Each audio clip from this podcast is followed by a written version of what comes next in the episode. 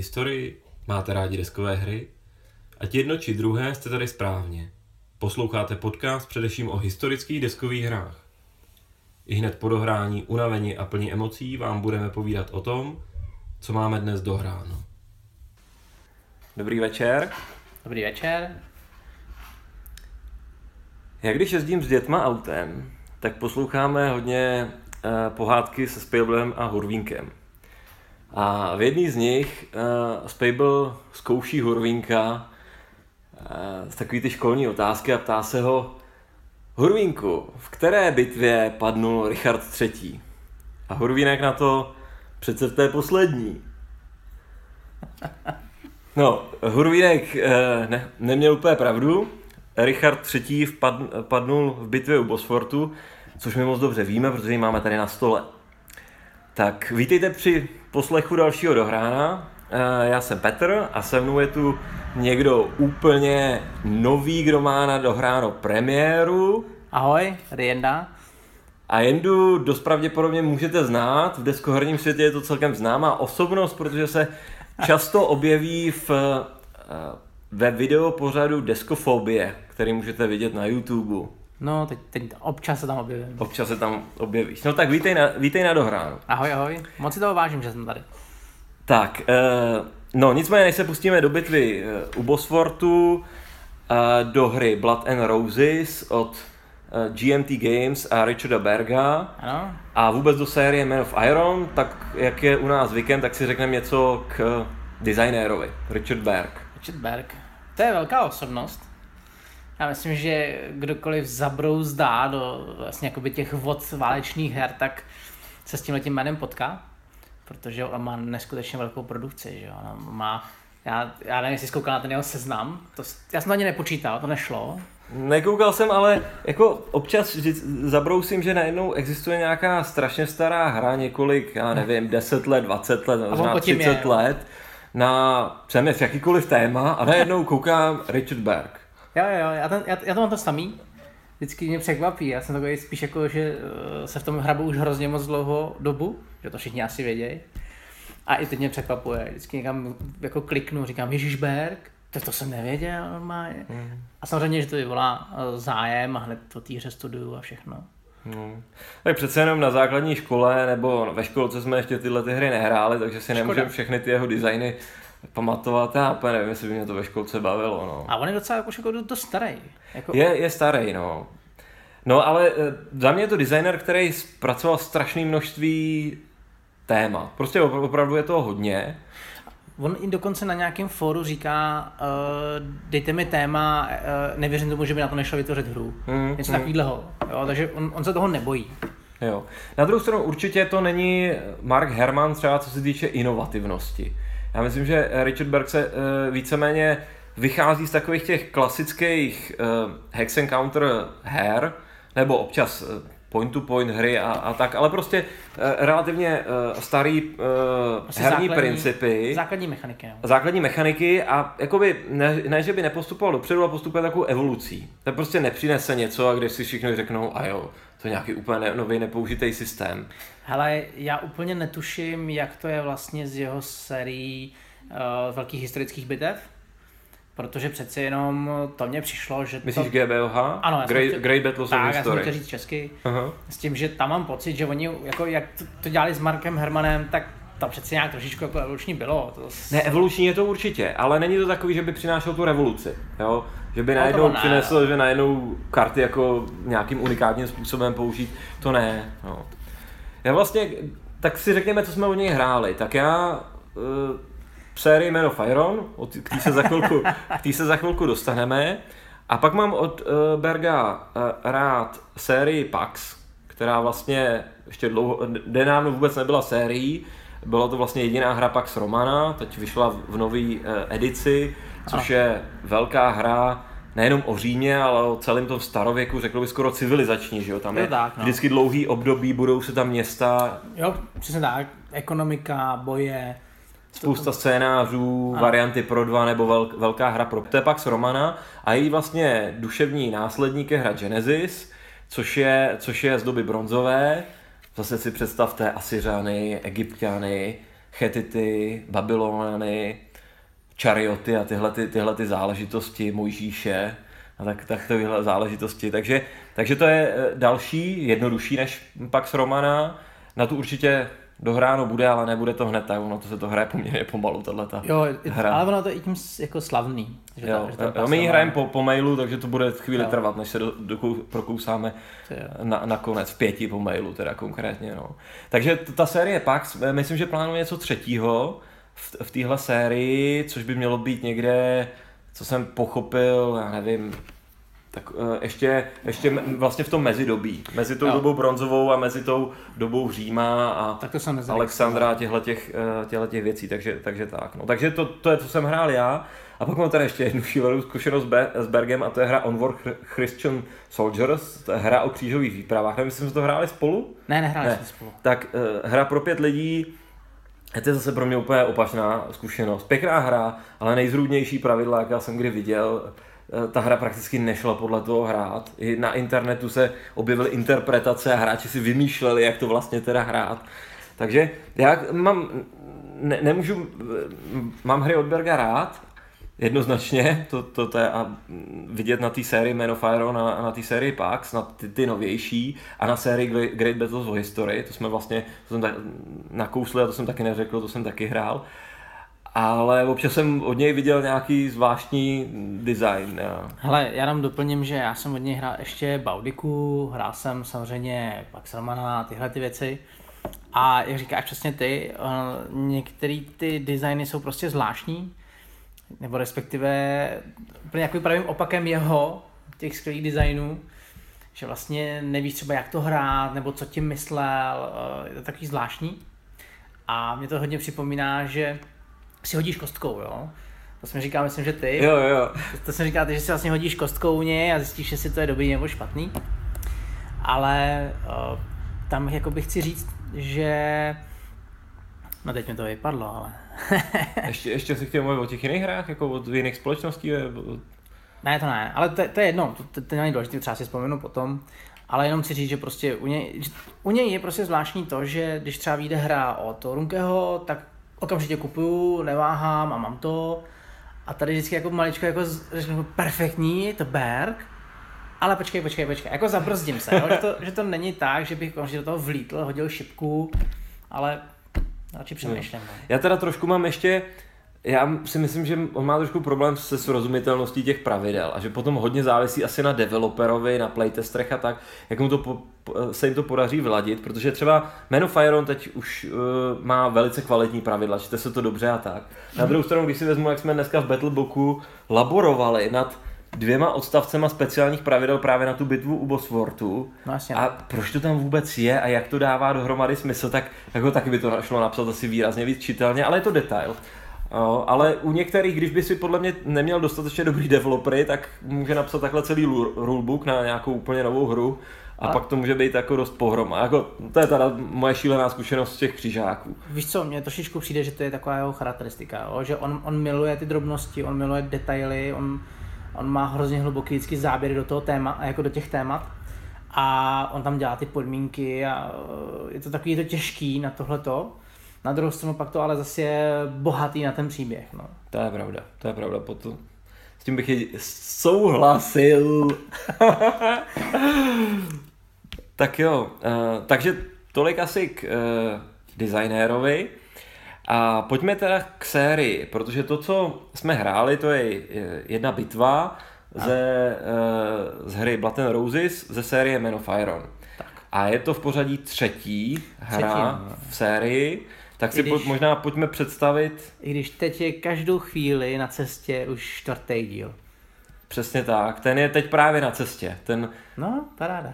Pokud jste si ho přímo předobjednali od GMT, tak putuje přímo k vám, jinak putuje k distributorům, takže v obchodech se může každou chvíli objevit. Čtvrtá hra, tak o té se zmíníme naposledy, ne, abychom to vzali To, jenom, chronologicky. to jsem jenom chtěl říct, že, nebo respektive taky to poselstvo, že se blíží další kousíček. No. No, máme to dobře načasovaný. Tak je pojďme probrat uh, postupně. Tak první se jmenovala Man of Iron. Man of Iron, to začátek série, tak ještě asi nevěděl, jestli to bude série úplně. Já se, no, na té krabici už tam je jednička je, jo, tam když se na ní podíváš, myslím, že tam jednička je, ale Jo. třeba se to pletu. Ale je teda pravda, že to byla vlastně jeho pr- jakoby první, možná, ta, možná lehčí varianta to, těch velkých bitev, že jo? protože tam je důležité zmínit, že on se soustředí eh, na ty vlastně bitvy obrovský a jestli chtěl udělat něco lehčího, něco zkousnutelnějšího, možná i dohratelnějšího a právě odnožně přijde uh, ten Man of Iron. Hmm, hmm. Tak si nejdřív řekněme, o čem ty jednotlivé díly Man of Iron jsou a pak asi rozebereme ten systém pořádně, Jo, jak, jak, jak to funguje. Takže Man of Iron jednička. To se, jestli se nepletu, tak jsme ve eh, 14. století. Ano, William Wallace třeba. William Wallace, je tam vlastně takový mix, řekl bych, dvou věcí. Jednok je stoletá válka Ano, ve Francii, takže jsou tam bitvy u Kresčaku, eh, Poitiers, S rozšířením tam máte i Agincourt. a je přesně tak. No ten vyšel v časopise v, C, v Ano, C3i. ale to bude jako rozšíření. Jo. no, pak je tam jedna ze Španělska, Nachera, nejsem si jistý teď. A ne, nevím. A pak jsou tam ty bitvy, které jsou teda vlastně z bitev uh, z válek uh, Angličanů se Skoty, což je spopularizováno hlavně statečným srdcem tím filmem. Výborný film. Výborný film, až na to, že to úplně neodpovídá. Jako, A v tom trošku to, to? tomu odpustím. no, jo, do, dobře, no, dobře. Nicméně v Man, v Man of Iron jsou Skoti normálně oblečení do normálních zbrojí a uh, fungují trošku, jsou t- relativně podobní těm Angličanům, i když ta asymetrie je tam velká, že jo. Jako to by vadily ty nahý zadky, jo, tam. No, nevadilo, že neměli přilby, jako. Jo, dobře. A jí- nahý zadek nevadí, ale hlavně škoda, že nemá přilbu. no. Dobře. No, takže to jsou, to jsou Man of Iron, který vlastně eh, jako tématem toho prvního dílu podle Berge je vlastně ukázat, že pěchota začíná uh, porážet uh, Jezdectvo. jezdectvo, rytířstvo, vlastně tu těžkou, těžkou jízdu. To je vlastně v tomhle tom. A nejenom pěchota vlastně, a v té stoleté válce se tam poprvé ukazuje anglický dlouhý luk, Jo, jo. specialita Smrt- Angličanů, Smrtonosná zbraň. smrtonosná zbraň, kterou nikdo v historii potom nezopakoval po Angličanech, pokud já vím. Takže to je tam vidět, takže tam... Já třeba jsem to eh, s Man of Iron jsem zahrál, myslím, jenom bitvu z té jedničky, ale třeba se hrozně těším na bitvu u Kresčaku, jak tam slepý král Jan Lucemburský pojede proti tomu dešti anglických šípů a tak. Ale u, u, toho, u toho prvního dílu je prostě strašně vidět, že ta uh, taktika těch vojsk byla, že prostě jedna je ta čá, jakoby statická a ta druhá je taková ta, co se jakoby opře. A když jsem hrál ty bitvy, tak z každý ty bitvy jsem měl ten prostě ten pocit, že eh, buď jsi obránce, nebo jsi útočník, že to je hodně definovaný tímhle tím. Hmm, hmm. Dobrá, tak uh, druhá. Druhá hra v pořadí, ale Infidel. Infidel. Infidel, což znamená nevěřící. Nevěřící, no. Nevěřící. Tam jsme časově uh, dříve, což jsme podle mě 12. století, Křížový výpravy. křížové výpravy, všechno se to vlastně odehrává během, během křížových výprav. Ano. Takže tam ta jízda dominuje, ale je tam obrovská asymetrie stran, že jo? Jo, jo, je to, je to prostě hrozně vidět v tom, že ty rytíři jsou jakoby dobře oplátňovaný, mají výborné zkušenosti, to prostě proti eh, rytířům vyjet není, není jednoduchý. Jsou, jsou zběsilí, že jo, ale Jo, to proti jo. němu jsou, je vlastně celý ten, uh, celý ten turecký s- uh, svět, Selžukové, pak, pak ty další, další jejich frakce. A zároveň tam je ještě moc hezký, že i ty křižáci prostě jsou hodně rozmělněný, že máš třeba i hodně velitelů na té mapě, že to není o tom, že máš celý svou armádu, ale opravdu pár jakoby drobičků někde tamhle tady, tak se mi to moc líbí. No. Jo, takže Infidel je o těch křižáckých válkách, já bych hodnotil tak, že je takový nejživější. Tam, tam je jak jízda na straně těch, eh, těch eh, Turků, která vlastně, eh, ale to je taková ta metoda přije, vystřelit šípy, odjet. no ona totiž vyprovokovává ty Přesně křižáky. tak. No. A křižáci mají problém se udržet na úzdě, ne, udržet tu formaci a pak udeřit jenom v tu pravou chvíli. Ale tam spousta zajímavých situací, jako, že to nejsou jakoby bitvy, takže tam téměř není bitva, co já si pamatuju, kde by byla nastoupená jedna armáda na jedné straně, na jedné straně pole, druhá na druhé, se to spolu nějak pomlelo. Téměř vždycky tam je nějaká zvláštní situace. Je to tak, tam i, i přesto, že tam, myslím, že hnedka první scénář je o tom, že vlastně křižáci přepadnou spící, spící Turky, tak i přesto vlastně tím, jak je to nadizajnovaný, tak nemáš pocit, že to je nějaká planina, tam vlastně vidět ten kemp, eh, zároveň je probouzíš, takže hmm. není to takový to nastoupený, eh, ty čela jako dvě, které jdou proti sobě, A jestli teda něco opravdu na, na Infidelu miluju, tak je to mapa... Já můžu... Jasně, tak to klidně řekni. Antioch. Přesně tak. Antioch je, no. To je jedna z nejlepších bitev celé hry, podle mě. No, popravdě řečeno, kvůli, eh, přesto já jsem se k té sérii dostal, hmm. hráli jsme ji tehdy spolu, už je to teda nutná dávka uh, let. A to si pamatuju, tu, tu bitvu si pamatuju doteď. Ta se mi jako dost, hmm? za, přesně ten jeden zážitek se mi dost dostal pod kůži. Jako řekni. Možná řekneme tu situaci nejdřív. Já Ta situace je vlastně o tom, bylo dlouho, dlouhý obléhání Antiochie, křižáků, ta Antiochie byla prakticky nedobytná. Dostali se tam, pronikli tam nakonec s radou. Jako vždycky. A, a potom, co se tam uh, dobili, tak ni, ničeho nic se objevilo konečně. No, to, No, nebo mě doplň. Tam, tam spíš, nebo ne, spíš tam bylo i to, že oni vlastně strašně strádali, oni už tam měli i hladomor a začali žrát ty své koně, že jo? Takže, takže v tom scénáři je, pro, proto vlastně v tom scénáři není tolik jezdeckých jednotek, protože oni vlastně měli ty koně sežraný, ale oni vlastně po dobytí toho města, tak tam byli asi tři dny, nebo prostě nějaký a zjistili, že tam taky nic není a najednou zjistili, že na ně jede vlastně uh, nájezd Turků Přesně tak, no. Jo, ale... ale on je tak jako dost laxně, že jo, právě. On tam poslal jenom část těch vojsk. No, on je, on je více... Paša, nebo no, to bylo. Uh, no, on vlastně, vlastně, vlastně je mohl, uh, popravdě řečeno, mohl uh, už dávno porazit, ale oni jako nevěděli, co od nich čekat, podceňovali a podobně. Ano. O tom ta první křížová výprava, o tomhle to hrozně bylo, protože tohle je součást první křížové výpravy. No, ale ta bitva je teda o tom, že vlastně je to u toho města a vlastně ti křižáci výjíždějí z toho města, který najednou dobili, je tam nějaká menší potička před, přímo u brán vlastně ano. toho města a z dálky se postupně přibližuje ta, ta armáda. A ta armáda přes ta, přestože je tam spousta těch mm, jízdních lučišníků, těch, těch tureckých, tak si ale pamatuju, že tam ta těžká damašská jízda, která je skoro stejná jako ty křižáci. A já prostě doteď v té, v té hře slyším ten dusot koní, když, když on doje do toho místa a narazí do těch křižáků a, a toto byl ten můj zážitek, on se to může ta bitva odvíjet různě, ale já jsem tam zažil tuhle tu situaci, kdy to bylo úplně neuvěřitelné, co se tam stalo. Já mám zase z této bitvy mám právě zážitek nejlepší v tom, že já to většinou hraju za, za křižáky a hrozně mě baví jako běhat jak v úvozovkách, myšlenkově běhat po tom městě a nahánět toho dalšího velitele, aby si jednotil ty jednotky, dostal se dopředu, začal bránit boky. Jo, to jak vlastně nemusíš jim jakoby úřadovat ne na tom bitevním poli, ale jako v tom zázemí, jak máš jenom ty starosti navíc, snažíš se to udržet, to mě jako asi, hmm. to, je, to je asi můj zážitek z té bitvy. No. Hmm, hmm. no takže to je Infidel.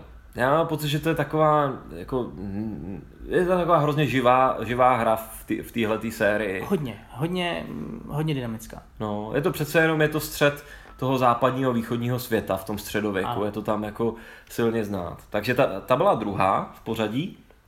A třetí máme na stole. Blatten Roses. A to je Blatten Roses. A k té za chvilku, teď bych možná zmínil tu, eh, tu co bude. Zmíníme Arkebuzy. ještě Arkebuzy. To, co nás teď čeká. Tak Blatten Roses jsme vlastně v 15. století v Anglii, krev a růže, válka růží v Anglii. Za chvíli si k tomu, k tomu řekneme trochu víc. A ty arkebuzy jsou až, až potom. Vlastně to je vlastně počátek už 16. století, možná nějaký přelom. A jsme vlastně, v, budeme v sever, tam ještě nejsme, to jsme ještě neviděli, já jsem ani neviděl, co tam vše, všechno taky ne, je? bude, ale uh, vím, že třeba nějaká ta bitva u Pávy by tam měla být, vlastně jsme v severní Itálii a budou tam uh, ty uh, války těch uh, italských království, protože samozřejmě žádná Itálie neexistuje, ale a s Francouzi a podobně. A to bude zajímavý, protože samozřejmě už název Arkebuzy je o tom, že tam najednou už bude vidět víc ten střelný prach. On je vidět už tady, to si, to si, to si taky řekneme. Ale to, je jedna věc, co tam bude, ale zároveň se těším, že tam budou, pořád ještě tam budou klasický, klasičtí rytíři. Bude asi, ne, vlastně poslední období, kdy můžeme říct, že ještě existovalo rytířstvo. Já jsem zvědavý, samozřejmě tam asi nebude, ale jak se třeba změní ten styl boje, když tam vlastně no, začnou odpadávat taky ty lukostřelci a tohle. No a zajímavý. místo toho tam budou ty Švýcaři, tak. budou tam ty němečtí lang, landsknechti, takže to, to bude strašná směsice, to bude takový ten přerod, taková ta změna. Myslím, že takhle on to i vydával, že tam je ta změna z toho středověku do toho renesančního období a potom přerod někam k k těm armádám, jak je známe z 30 letý války, tak to je vlastně závěr toho rytířství, ty, ty arkebuzy. Jako jestli něco v té sérii můžu dodat, tak prostě je to to, že každá ta hra ukazuje prostě jiný styl boje a dost diametrálně. Hmm. Jo, že opravdu není, jako když si koupíte dvě, dva díly, tak v žádném případě nebudete mít furt stejný zážitek, bude to prostě vždycky něco úplně jiného. Hmm, hmm. Takže na to se teď můžeme těšit, že, že, že to přijde. Uvidíme, jaké to bude a já si myslím, že já to teda, mně to přijde přímo od GMT, takže já, já myslím, že, počkat, no. že v tom dohránu by se to taky mohlo časem objevit. Tak, No a teď asi se eh, pojďme říct něco k systému Man of Iron. Pojďme do 15. století, no. Jo, systému. Ještě systému. Jasně. Ještě jasně. k systému. Jo? To vlastně, ně, řekněme si, co platí společně pro, pro všechny, eh, všechny ty hry. No, takový ty význačné věci kolem toho systému. Tak já začnu nějak. Začni. Uh, za mě uh, ten systém je třeba, když ho srovnáte s, uh, s tím Great Battles of History, ten systém je výrazně jednodušší. To je, jako bych řekl, že je jeden jeho výrazný aspekt. To neznamená, že to je hra, kterou zahrajete s někým, kdo nehraje vůbec hry tohoto typu. Uh, budete to muset, pokud byste to tak chtěli, tak musíte fakt umět pravidla, musíte to mít nachozeno, abyste ho dokázali vést a pak se to dá. Ale já jsem to třeba zkoušel zahrát dřív s nějakým nehráčem a, šlo to? a uh, bylo to strašně pomalý, protože on měl pocit, že musí zoptimalizovat každý pohyb každého žetonku a ono to úplně, on, o tom podle mě ta hra úplně není. Tady prostě máte nějakou tu formaci, si někam pohnete a jako nemusíte řešit, jestli to bude přesně tady nebo tady. A chce to hrát trošičku intuitivně. No, ale zároveň to, chce to znát prostě ty principy, umět ty hody, umět ty základní pravidla, protože jinak, jinak je to pomalé, jinak se v těch pravidlech jako dá snadno utopit. Ale to co, to, co tady není, když to srovnám s tím Great Battles of History, tak Great Battles of History vlastně do těch jednotlivých jednotek vlastně počítáte zásahy, takzvané cohesion hits. Kolik vlastně ta jednotka vydrží? Přesně tak. A to tady není. Tady každá jednotka má stav. V pořádku? V pořádku, anebo disordered. Neboli taková jako, no, ne roztroušená, ale... Roztroušená, neuspořádaná, neuspořádaná to je to narušená formace, tak. i když o formací bych tady v tom středověku zase tak moc nemluvil. Pokud ale... zrovna ne, nejedou ty rytíři, tak jinak to moc form, no, formacích ale není. to jako brát jako prostě narušenost. No, přesně tak. Celku, prostě. No a potom už je víceméně potlačená, že se dá jenom, že se vrátí k té, a to je taky zjednodušení třeba proti Glaibetu v historii, že ty jednotky, které odpadnou, tak jsou buď úplně eliminovány ze hry, a nebo jdou k takzvané standardě, což je nějaké schromaždiště a tam hmm. je vlastně ten se můžete pokusit vrátit zpátky do hry. Ale nemusíte řešit, jako jak kudy utíkají, jaké cesty a podobně. To jiné systémy eh, tak, taky řeší. No. Jako dalším prostě znakem je, že prostě uh, každý, jakoby jsou tady části těch armád, jo? že vlastně vy využíváte uh, takzvaně jakoby barevných proužků na žetonech. To znamená, že vlastně hnedka na první pohled vidíte, jestli ten patří k tomuhle veliteli nebo tam z tomu a tím pádem máte ještě rychlejší přehled na, tý, na tom bojišti. Hmm, no, hmm. Prostě je to velmi jednoduchý, zároveň, zároveň se s váma, jako, nebo s tím se dobře pracuje, protože vlastně vám to dovolí vytvářet taky ty útoky po křídlech jo, a různé tyhle ty hmm, kravinky. Hmm. No. Přesně tak. Je tady samozřejmě nějaký vliv terénu, je tady, je tady eh, jak střelba, tak eh, teda souboj zblízka, zvláštnost tady je dost výrazná pro celou tu série, jsou ty charges, neboli ty nájezdy, no. nájezdy těch, eh, té těžké jízdy, tak to tady má určitá speciální pravidla, jinou tabulku, trošku jiné modifikátory. Tak přeci jenom jsme trošku v jiné době a ty, ta jízda tady prostě, nebo... No, ale to platí pro celou tu sérii, že No, to, to jsem to... právě chtěl říct, že prostě pro celou tu sérii ty koně jsou, jsou hodně zajímavý, no. Jo, jo, jo. No, já si myslím, že ten, ten systém má třeba klade velký důraz na to, eh, jaká je ta vlastně ta interakce těch jednotlivých typů eh, vlastně výzbroje. Jo, eh, že tady je, je vlastně ta tabulka, eh, která vám vlastně říká, když zautočí jízda do pěchoty, co to udělá, když pěchota napadne lučišníky, co to udělá. Je to strašně jednoduchý, jenom jediný, je to prostě jako takzvaný Matrix systém, kdy vlastně v tabulce zjistíte a porovnáte vlastně tu kvalitu těch jednotek proti sobě a to vám dá jenom buď plus nahoru nebo plus, jako minus dolů, takže nic neřešíte. Jo. V, tom, v těch velkých bitvách tam už přeci jenom uh, řešíte i jejich kvalitu a všechno jednotlivě. Hmm, hmm.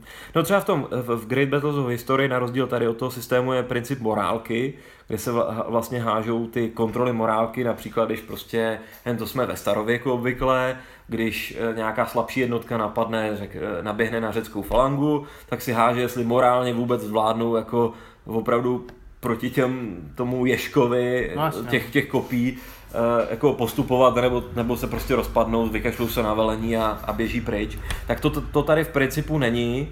Tady je to scho- schovaný trošku pod těma zbraněmi, ale není tady prostě na tohle ten důraz, je to o to jednodušší. Je to jednodušší a je to prostě ku prospěchu toho systému, aby ten uh, hráč prostě měl možnost taky proniknout uh, potom třeba později do nějakých těžších úrovní. No. Mm. Já si taky myslím, že je to ku prospěchu systému, protože ta interakce těch zbraní to ukazuje fakt pěkně, Hmm. bez toho, aby tady byly tyhle ty složitější pravidla. Ale, ale mně se ještě líbí v tomhle tom, tom, v tom systému je to, že to je všechno logický, jo? když prostě máš koně, najíždíš do lukostřelců, tak prostě už víš, že to bude nějaký plus, už tím můžeš i nějak jako v hlavě manipulovat, že nemusíš prostě to složitě počítat. Takže i intuitivně jsi schopný prostě si říct, jestli to bude dobrý nebo nebude. Hmm. Hmm. Jo. Co tady třeba taky e, není, když bych srovnal zase s jinou sérií Musket and Pike, což je série, která je o 30 letý válce, tak tam je třeba systém rozkazů a taky v, nějakých jiných hrách na středověk se to taky můžete najít. Prostě vydáte rozkaz a potom jste, e, ty jednotky musí dělat to co, to, co říká ten rozkaz. Musí jít vpřed nějakým směrem na někoho zautočit a podobně, dokud ten rozkaz nezměníte. A na to si třeba hážete, jestli se vám to podaří nebo nepodaří. Tak tady to tak není, tady vlastně můžete, máte volnost, můžete s těma jednotkama dělat, eh, co chcete, není to podřízeno. A to je proto, že tady vlastně v principu není systém velení, když to tak jako bych řekl. V pozdějších těch seriích už trošku je, v tom, v tom prvním Men of Iron tam prakticky skoro není. Jako. No já myslím, že i tady... Si myslím, je to samý. No já, eh, když si to řekněme, ten, ten základní princip, jak, jak to funguje, máte teda je- jednotlivé ty skupiny, které jsou vždycky podřízeny nějakému tomu šlechtici a eh, v tom Blood and Roses se tomu říká Battles, už si nepamatuju, jak jsem to říkal v těch předchozích uh, sériích, ale prostě ty skupiny označené tím barevným proužkem. A vy, když jste uh, na tahu, tak uh, jednu z nich aktivujete a s tou prostě provedete pohyb, střelbu z luku, Nájezdy. děl, nájezdy a prostě to nějak dopadne. Tak. A potom si můžete, uh, můžete zkusit aktivovat někou, nějakou jinou formaci. Formace je to asi obecné slovo. Jo, to by šlo. A eh, jinou formaci, ale musíte eh, podhodit vlastně aktivační rating toho, toho velitele té, té formace. Když se vám to povede, tak aktivujete tu další formaci, hrajete za ní. A eh, takhle to děláte pořád do kolečka, dokud buď to vám to nepadne, což vždycky nastane, protože je tady vlastně počítadlo, kolikrát se vám to povedlo a vlastně ve chvíli, kdy se vám to jednou povede, tak už máte postih minus jedna, když se vám to dvakrát povede, máte postih minus dva na ten další pokus. Takže jednou se vám to stoprocentně nepovede, ta pravděpodobnost klesá. No. To je jedna věc. Druhá věc je, že, a to je v těch různých eh, hrách té série řešeno různě, vám se ten eh, soupeř může pokusit vzít tu iniciativu a převzít to, tohleto. Každopádně, když vám to nepadne, tak tu iniciativu má automaticky soupeř a, a pokračuje. No, to je No. trošičku nebezpečný v tomhle tom. No. No. Ale jde o to, že vlastně je to takhle jednoduché. Aktivujete formaci, s tou cokoliv uděláte a pak zkoušíte další. A nebo hraje protivník. Nebo hraje protivník a je to hlavně o těch aktivačních ratingech, těch jednotlivých ratingzích těch jednotlivých velitelů. Ale je tady jeden háček ještě, který je taky do specifikum té, eh, té série, což třeba v tom starověku, v tom GBOHčku a v těchto těch věcech tak často není. Neříkám, že vždycky. Že vy tady ta, máte možnost opravdu aktivovat jednu formaci a potom druhou. Zase tu první, druhou, první, druhou. Jo, a třetí, třetí stojí a nedělá nic. A nic vás systematicky nenutí k tomu, abyste s tou třetí něco dělali. Můžete opravdu střídat dvě formace na tyhle ty aktivace. Jo? Prostě není povinnost použít toho lídra. Dalo by se říct. Přesně tak. Není vůbec povinnost hrát se vším. Spousta těch her v těch jiných dobách je postavená na tom, že opravdu je tam nějaký overall commander, nějaký velitel celého toho vojska, který jako vlastně donutí všechny ty velitele těch jednotlivých křídel, aby něco dělali. Tady, tady to není. Já můžu rovnou, můžeme asi rovnou říct, jako na čem je to postavený. Že jo? Celý je to o tom, že ta série je ve, feudua, ve feudálním systému, Jo, ty myslíš a, takže tady máme šlechtice, A oni ten- jsou ten- trošičku líní. ten má prostě tu svoji družinu, má ty svoje vazaly, který prostě vyzbrojil Aha. a ty ho poslouchají.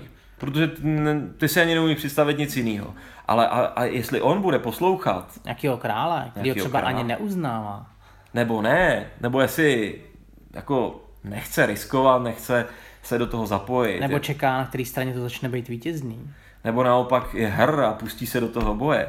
Tak to tady právě je. Takže to je vlastně aspekt toho systému, mně by se třeba tenhle ten model, kdyby to použili někdo na starověk nebo třeba už na tu 30 letou válku, se to strašně nelíbilo, protože tam už ta, tam už to ani nešlo. No, tam už ta organizace armád byla, tam už prostě to velení existovalo, ale tady jako... Tady byly hrozně individualisti, no. Prostě oni, oni to byli nižší šlechticové nebo vyšší a hráli si na svém písečku. No. Hmm. A ono je to i o tom, že vlastně uh, to přináší do hry takzvaný ten fog of war, protože vy jako hráč vidíte z stačí perspektivy všechno na té mapě, můžete se perfektně rozhodovat. Reálně oni jako nemohli, jo, v tom víru, v té bitvě, jako pokud to bylo někde na rovince, tak viděli přibližně, kde se co stalo a podobně. Nebo oni mohli mít různý důvody, proč se nepohnout, nebo naopak, někam, nebo naopak uh, zběsile útočit a, a podobně. Tak my tam stávali taky ty situace, že někdo přepad z boku, byli překvapený vůbec celkově, že se vůbec takového děje. No, takže... Přes, přesně tak. I když to nebylo úplně rytířský, jako no. ale, ale stávalo se to, přestože to ne, nebyl ten hlavní model. Hlavní model byl, že se mají střetnout, že Možná si to rytířstvo moc jako ideali, ide, jakoby, idealizuju. Jako, protože uh, oni to byli taky skety a to, že stáli bokem a nezapojili se do bitvy, to moc rytířský nebylo. No ale byl tady Richard III. Ano, to je jeho oblíbenec, takže celým tím dílem vás jako by to provede tím, že to byl nejlepší člověk na světě. Dobře, no, tak. Tak jo, tak tolik asi k systému Man of, uh, Man of Iron. Já myslím, že se nebude ten systém celý prolínat uh, naše povídání dál. Hmm. Bych se teďka právě chtěl už podívat tak... ten, na to 15. století. Dobře, dobře. Tak... Jsi tam hodně četl, veď?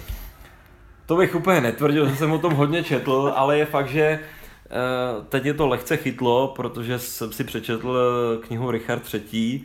Vrahči oběd od Jiřího Kovaříka. Tu mimochodem velmi doporučuju, protože Jiří Kovařík to je prostě čtivá záležitost. Je to literatura faktu, ale čte se to jako, jako román, je to prostě uh-huh. dramatický, napínavý. Takže trošku jsem o tom četl. Ano, no. dobře. uh, tak si řekněme, o čem to je. Jsme teda uh, v 15. století, spíš v druhé polovině 15. století, jsme v Anglii a uh, je tu válka růží. Chtěl jsem říct zuří, ale to by asi nebyl dobrý pojem, protože ta válka nebyla uh, jako nějaká likvidační pro to obyvatelstvo nebo tak. To prostě bojovali ty šlechtici, a e, v celém tom rozsahu několika desítek let, co, ta, co ty války růží probíhaly, tak to ve skutečnosti bylo několik jako kampaní, které nastaly a mezi tím byl klid a ta země tím jako nějak nestrádala, jo? To nebylo něco, co by se jako, co, co by byl no. nějaký vyčerpávající konflikt, jako ne, 30 letá válka, že jo? Nebo, nebo i třeba stoletá válka ve Francii pravděpodobně víc ovlivnila to běž, ty běžní obyvatele, než, než to, co se dělo v Anglii. Tak ono hlavně šlo o souboj dvou rodů, že? Přesně tak. Eh, respektive vlastně dvou větví jednoho rodu Plantagenetů. A to eh, rodů Yorků a Lancasterů. A i když ono už to je trošku zjednodušení, i, i to zjednodušení na červenou a bílou růži, ale, ale je, to tak, je to takový uchopitelnější. A hlavně to je to symbolem těch, toho tématu. Prostě. Je to prostě. symbolem, je to symbolem. Vlastně Richard Berg tu hru pojmenoval Blood and Roses, eh, nejenom kvůli tomu, že je to ty růže a ta červená a, a, a tak, ale vlastně i protože to bylo teda jako zase na druhou stranu, když už se bojovalo, tak to bylo extrémně krvavý. Jo. Možná ještě řeknu vlastně, že ten, ten konflikt, on trošku vzniknul vlastně v návaznosti na neúspěch ve stoletý válce Angličanů ve Francii, kdy byli vlastně vyhnáni z většiny toho území, které, které dobili. Pak tam byl jeden takový uh, nepovedený snětek s Markétou z Anjou a s, eh, a Jindřich VI, což byl její manžel, byl vlastně takový slaboduchý král a to už začalo vyvolat, eh, jak, jakmile tam nebyl ten silný král, tak to začalo vyvolávat ty třenice mezi těmi šlechtici. No a postupně to teda přerostlo v, eh, v, ten, v ten konflikt těch dvou stran, který vlastně šel minimálně na straně, vlastně na obou stranách přes dvě generace. Nejdřív Eh, bojovali otcové, pak, eh, pak eh, synové. Takže poměrně dlouhá záležitost.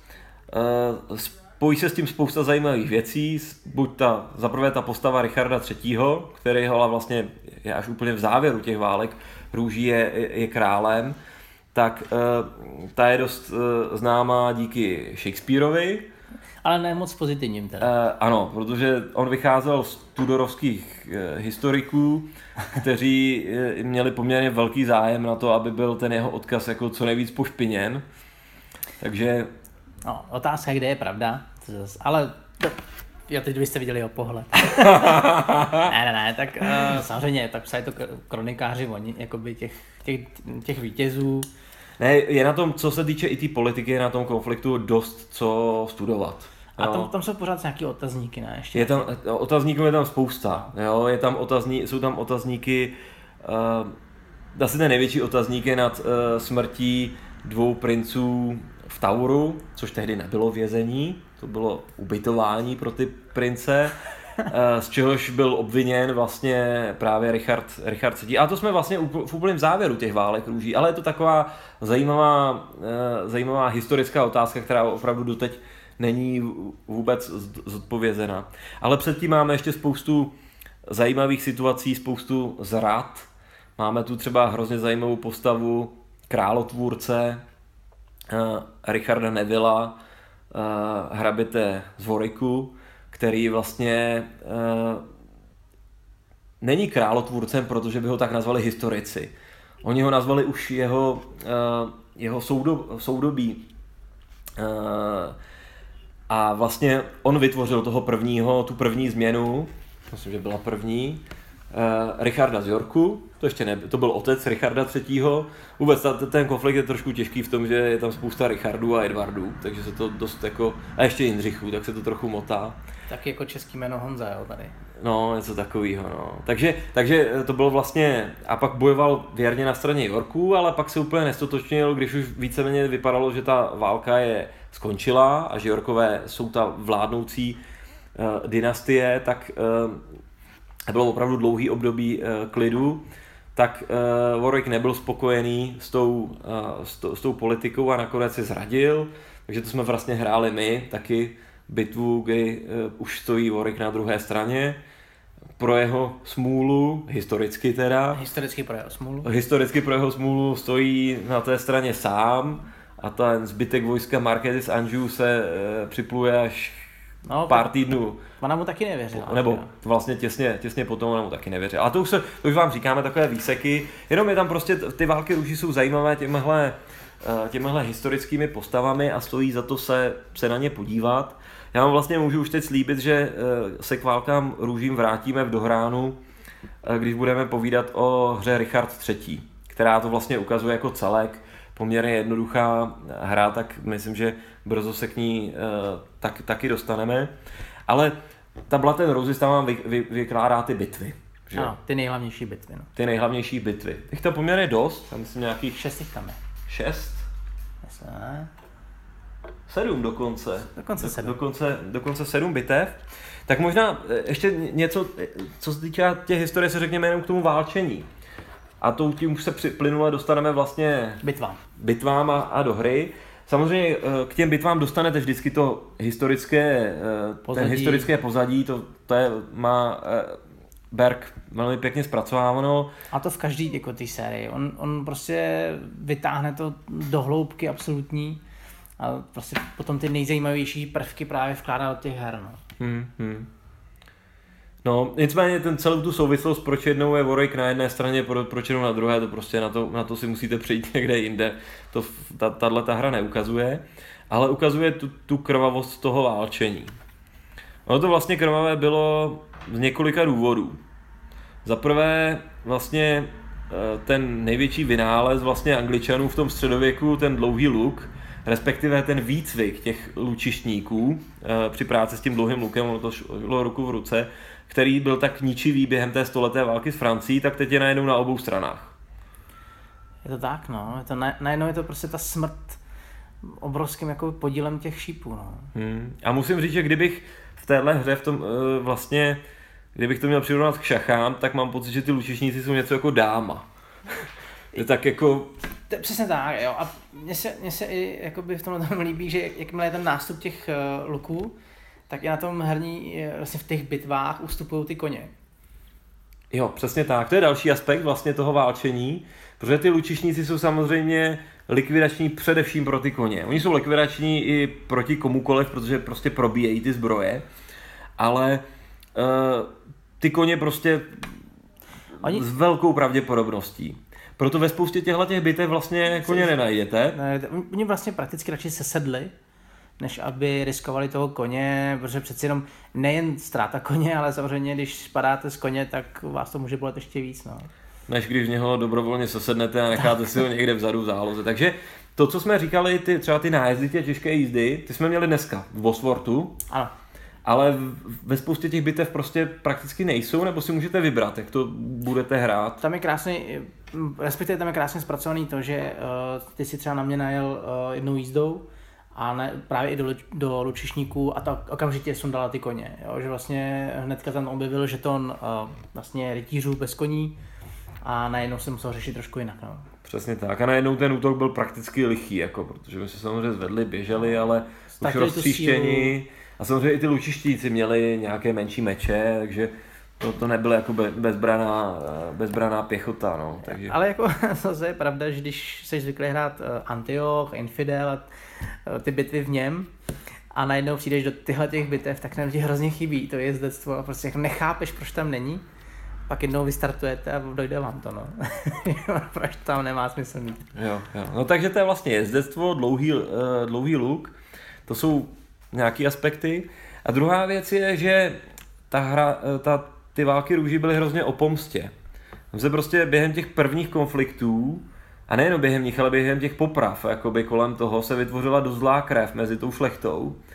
A bylo poměrně běžný, že v těch bitvách ty šlechtici řvali uh, bijte pány, ostatní nechte žít. Jo. Což nebylo tak úplně jednoduchý, že oni se samozřejmě byli i ty, i ty nižší, takže ty bitvy byly jako krvavější než v jiných eh, obdobích středověku a samozřejmě nejvíc pro ty šlechtice, což ta na té hře je podle mě taky dozná. Ta pravděpodobnost, že tady zemře nějaký těch šlechtic, je tady celkem zajímavá. Nepamatuju si, jak to bylo předtím, už jako by číselně, ale nám se stávalo, že prostě padají. No. Hmm, přes, přesně tak, no protože oni je buď zabili v té bitvě, což se stalo hodněkrát během těch bitev, anebo je popravili po bitvě, takže Vlastně. ono to bylo takový prostě krvavý. A je to tady občas i v mechanismech, eh, eh, který, které v tomhle jsou a v drobných odlišnostech proti tomu Man of Iron, že i na běžných eh, těch vojácích je, jsou, jsou tady větší, větší ztráty a je vůbec menší šance je dát, je dát dohromady. Jasně, ale tam bych ještě jenom chtěl říct, že prostě ty lučišníci jsou neskutečně špičkové jednotky. Prakticky je si musíte chránit. A když se nechráníte a přijdete o ně, tak máte prakticky prohranou bitvu. No. Kromě bitvy u Barnetu, Jasně. která se odehrává celá v mlze a tam ty lučišníci už toho moc netrefí. Jo, tam, tam to mají hodně těžké. Ale mimochodem úžasná atmosférická bitva, že jo, kde kde ta mlha prostě byla znát. Jo, to... Snížená pohyblivost všech jednotek, horší, nepřesná střelba, horší dostřel, všechno. No. Pomalý, těžký, těžký boj. Jo. A tam, tam i v té bitvě, eh, když už teda se o ní trošičku zmiňujeme, tak jako jsem rozuměl tomu, eh, že ty, ty, ty šlechtici prostě se ani nehnuli, protože oni vlastně ani neviděli, že se něco děje, možná slyšeli nějaký křik, ale vůbec vlastně netušili. Takže uh, tam ta aktivace potom hraje ještě jako větší tu roli toho příběhu, že ty šlechticové se nezapojují jakoby všichni. Hmm, hmm.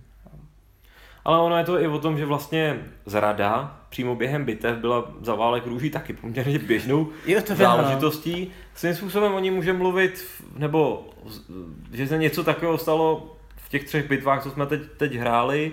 U Barnetu vlastně nenastala zrada, ale tam se vlastně uh, došlo k zlomení jednoho toho křídla, jedné té formace. E, ty vítězové je pronásledovali, Lancastriáni konkrétně, a když se potom vraceli do bitvy, tak jelikož to bylo v té mlze, tak po nich najednou ty lučežníci vystřelili. Do vlastních. A, no. do vlastních a došlo jakoby k zmatku, zrada, zrada a e, dost to ovlivnilo tu bitvu, což tady je namodelováno v těch pravidlech. Nám se to nestalo, a to bylo hlavně proto, že ty jsi mě nepronásledoval. Já jsem tě nechtěl pronásledovat. No. no, přesně tak, ale v té hře to je a minimálně tam mlha je tam vidět hodně.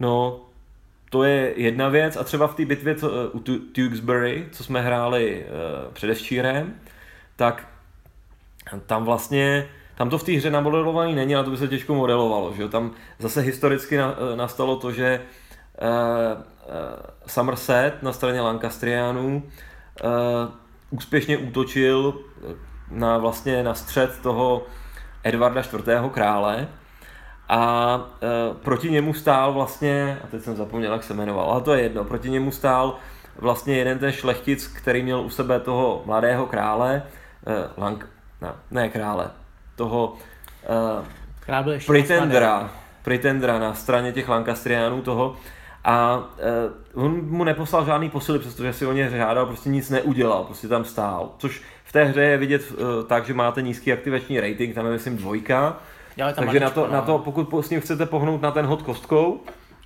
tak to znamená, že musíte na desetistěné kostce hodit 0, 1 nebo 2. No. Takže, eh, takže ten tam prostě stále nic nedělal, takže historicky nastalo to, že ten Somerset se potom k němu vrátil, začal řvát zrada, zrada, než ho nechal, aby mu to vysvětlil, tak za sakeru a rozsekl mu hlavu.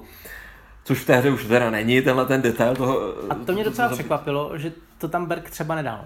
A on se to těžko asi, já vůbec nevím, jak by to tam udělal. To... on by to dál, ale že to tam nedal, mě překvapilo. Jo, něco takového jako...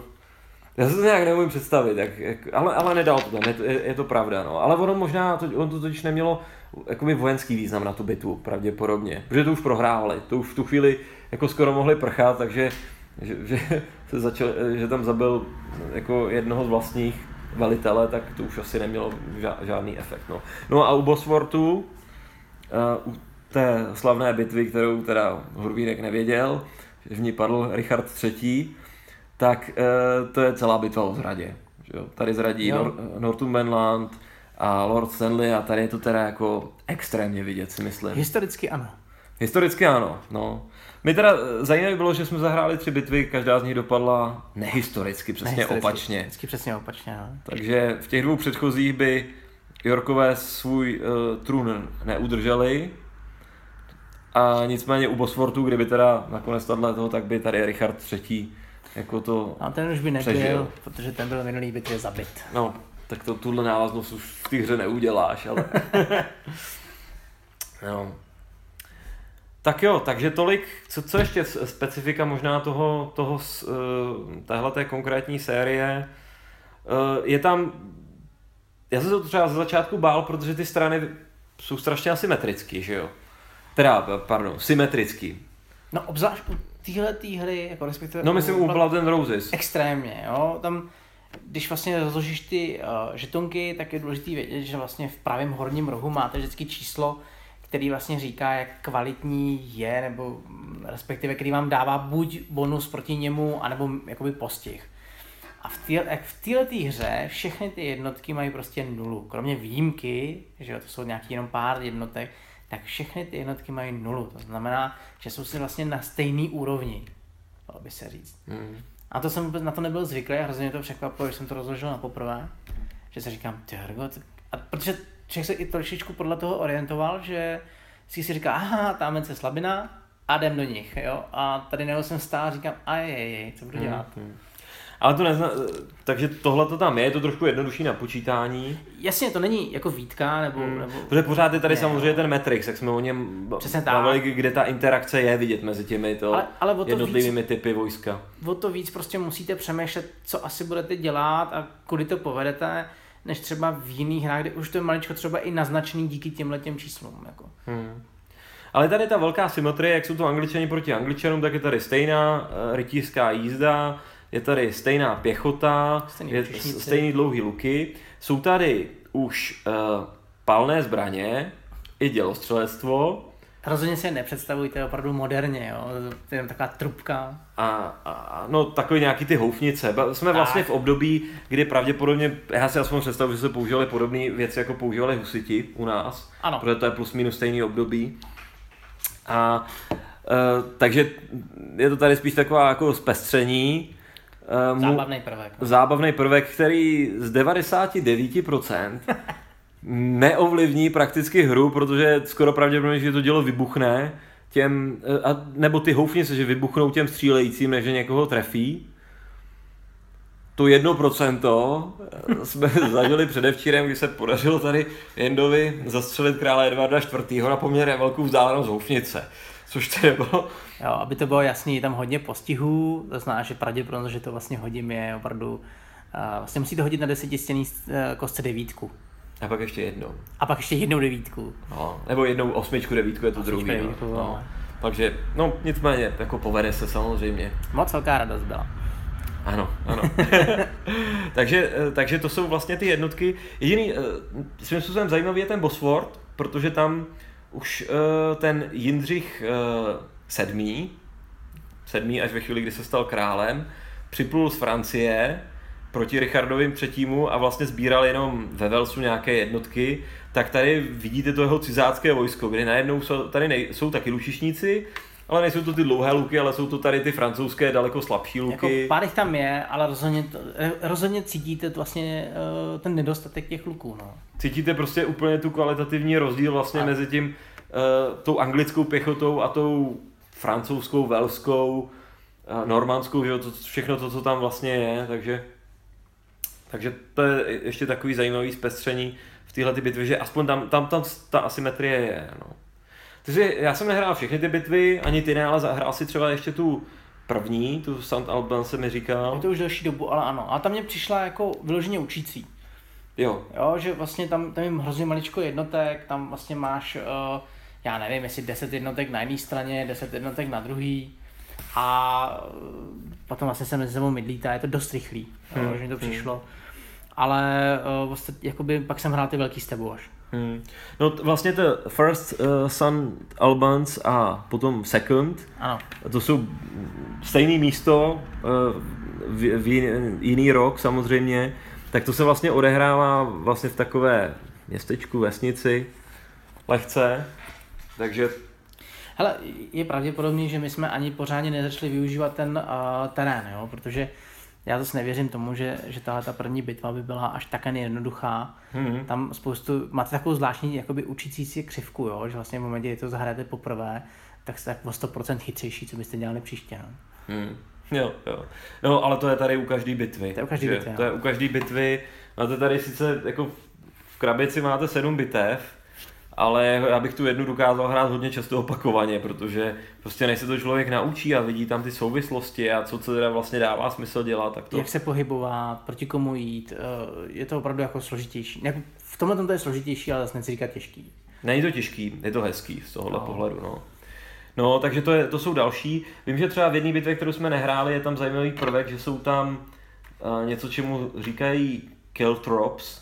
Nevím, jak se to překládá, ale jsou to vlastně takový ježci Ježci, no. oceloví, který byli proti jízdě, někde tam asi Naházeli naházeli. Tak to je taky nějaká zajímavá věc, která se tam dá vidět.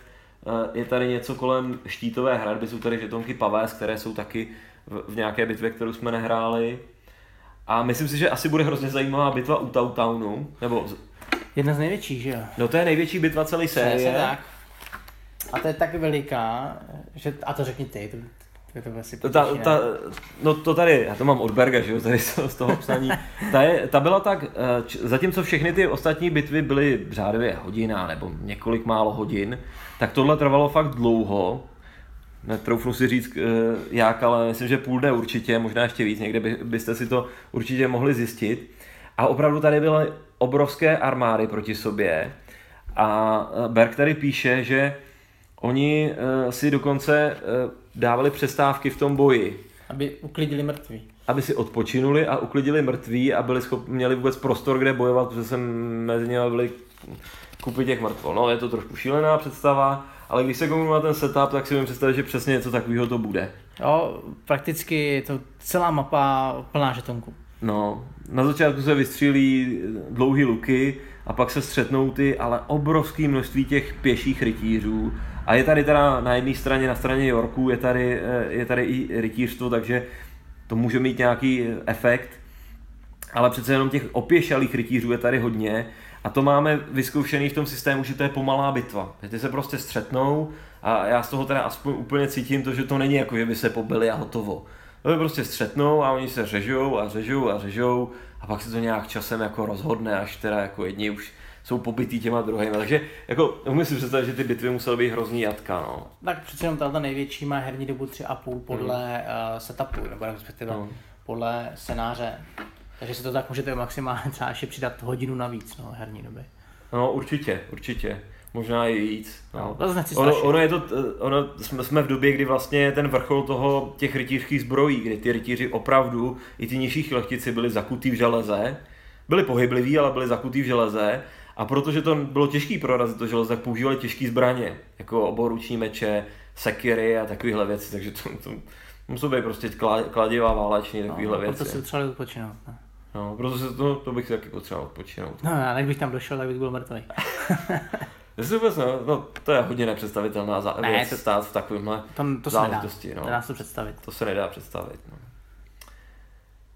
Dobrá, tak, e, takže pojďme už na zhodnocení. Zhodnocení, dobře. Tak chceš začít plusy, Hendo? A tak jo, já si to rád třeba ujmu. Hele, a vy máte vždycky ve zvyku tři, že jo? Ne, ne. říct, kolik chceš. Mě tady povídej 10 nebo 20, jako... Hele, plus za mě je uh, za prvé obrovský rychlej setup a i krátká hraní doba. Já mám teda rád monstrovnosti, to jako asi v tom jako hodně mělám, ale v momentě, kdy vím, že mám třeba večer po práci, uh, mám prostě možnost si s někým zahrát, tak je to přesně ta volba, na kterou já prostě jakoby šáhnu protože prostě vím, že to dohraju za chvilku a přesto, jak je to jakoby kratší, tak je to prostě neskutečně příběhový. To je za mě, jo, prostě, že já prostě jdu spát po té bitvě a furt, furt jako ležím a říkám, ty ježiš, tam jsem měl jít z boku, to já, a furt to jako prožívám a prožívám to i několik, třeba i dní, furt se jakoby myšlenkama k tomu vracím. Jo, takže ten rychlej se ta příběhovost, to je za mě ten plus. No. Já to mám úplně stejně. Já ty bitvy taky prožívám.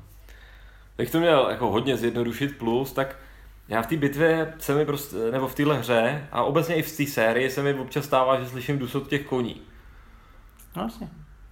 A přitom nikdo nedusá, že jo, jenom hejbeme tady žetonkama, takže to, to je tak jako, ta, ta emoční věc je v této sérii jako za mě hodně silná, obrovská příběhovost, prostě ta, ty, ty bitvy nejsou stejný, každá je jiná, každá píše příběh a ten příběh, přestože přes ty kostky, statisticky, je nějaká pravděpodobnost, že vyjde historicky, tak hodně často vyjde úplně jinak. Jo? A, ale to neznamená, že to není hezký příběh. A neznamená to, že by to byl nerealistický příběh. Já z toho mám vždycky pocit, a, aha, to se taky, taky jako mohlo stát. Jo, to přesně tak, jo, hele, přesně cítím, že uh, tam není pro mě žádný historický háček v podobě, no to je blbost. Jo, že vždycky, když se tam něco stane, ať už třeba drtivě prohraju, nebo opačně, tak prostě cítím, že to bylo oprávněné, že to prostě také mělo být, nebo respektive, že historicky by to takhle šlo. Hmm, hmm. No. To je třeba jeden mechanismus, který se mi na to líbí, který jsme vlastně nezmínili v celé té sérii, je vlastně ten mechanismus prohry.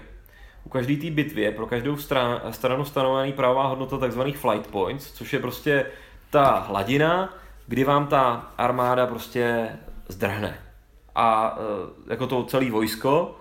E, a mimochodem v téhle hře dokonce utíkají ty jednotlivé formace, tady ještě jsou na to nějaká volitelná pravidla, dá se to ještě obohatit, ale tady tenhle ten princip, ta, ta hladina. Vlastně za každou jednotku, kterou e, zničíte nepříteli, tak stoupá tahle ta hladina, ale důležitý je, že to není deterministický, že to nejdu na tom, že to není žádný victory point track, na kterým dojdu k číslu 20 a v tu chvíli jsem vyhrál. Ne. Je tam to místo, že tam je flight point, řeknu v téhle bitvě, eh, třeba 18 pro Lancastery, a vy pokud se k té 18 blížíte natolik, že, že to číslo, které máte v těch flight points plus hod kostkou, to umožňuje přehodit, tak hážete si se to nestane. A můžu to házet dokonce oba dva. Třeba v té minulé bitvě jsme to házeli oba dva. To jo, za mě tohle to už maličko jde do mínusu a to si tam právě to, si to, to si tam nech, ale já to ještě zhodnotím jako plus, protože dneska třeba v té bitvě nastalo to, že vlastně si čtyřikrát za sebou, si to dobře pamatuju, Třikrát. Třikrát, na, čtvrtý, na po čtvrtý už to. Třikrát za sebou si házel, no celku si házel čtyřikrát, jestli uh, to Jindřich VI vzdá, protože drtivě prohrával a vlastně ti chyb, uh, přes, přepočet přes ty flight pointy si podhazoval uh, dvojku. No, jasně. Vlastně musel si hodit 0-1-2, aby, aby si neprohrál. A to by to padlo třikrát v řadě, že ta bitva pokračovala. A prostě v tom byla vidět najednou ta, nevím jestli úplně historická, ale pro tuhle situaci jednoznačná statečnost Jindřicha Tudora, kdy on prostě bojoval, i když už to bylo zlomený. Ve chvíli, kdy už do něj najel Richard III, že jo, s, s těmi svými rytíři, Prakticky tak už ti to nepadlo. Prakticky už bylo jí naprosto jasný, že jsem prohrál. Bylo jasný, že jsi prohrál, ale, je tady, eh, ale tady to bylo jedno, jednoznačné. Ale třeba v té minulý, v té to bylo obrovský drama, kdy jsme oba házeli současně, každý proti něčemu jinému a nervíky, no. vůbec nebylo jasný, kdo teda z nás vyhraje. Takže jo, to je za mě i plus, tohle ta, ta nejednoznačnost toho konce, kdy ta, ta bitva prostě se může zlomit v okamžik, který jako nemusíte úplně čekat. No. Takže, Ale- no, Za mě jako další plus, který miluju a to úplně ve všech těch dílech, tak jsou takový drobný detaily, který vlastně do toho ten Berg dává do každého toho scénáře. Že vlastně vy se naučíte uh, základní systém, ten je prakticky v každé té sérii stejný, jsou tam malinký rozdíly a rychle to najdete. A pak vlastně otevřete tu bitvu a v tom setupu ten Berg vždycky řekne, hele, ono pršelo a jim namokly luky a proto mají minus jedna na hod. A ono se řekne, no dobře, tak minus jedna na hod, ale ve výsledku to dělá neskutečný další příběh v tom, že vlastně ty prožíváš to, Hergo, ty nehodíš a řekneš, no jo, teď ono vlastně pršelo a proto on nemá ten dostřel, jo, a teď a prožíváš tu, tu vlastně situaci s těma uh, lučišníkama, jenom díky tomu, že ten Berg přijde a řekne, hele, tady, dám, tady dám tuhle tu větičku a úplně ti změním celou, jako vlastně celý zacházení s těma tvýma uh, jednotkama. A těch, těch jakoby jeho výjimek uh, v celé té sérii je jich hrozně moc, ale není to tak, že bych byl, já nevím, z toho zničený, zm- zmatený, prostě jenom otevřu pravidla, podívám se na tři řádky a změní to celý ten charakteristik, nebo celou tu charakteristiku té bitvy. Jo, přesně tak to je. No, to se mi taky strašně líbí. A ono je to pro ty bitvy a je to pak specifika pro ty jednotlivé díly ty, sé, ty série. Různý detaily, které nejsou tak těžký se naučit, ale, No.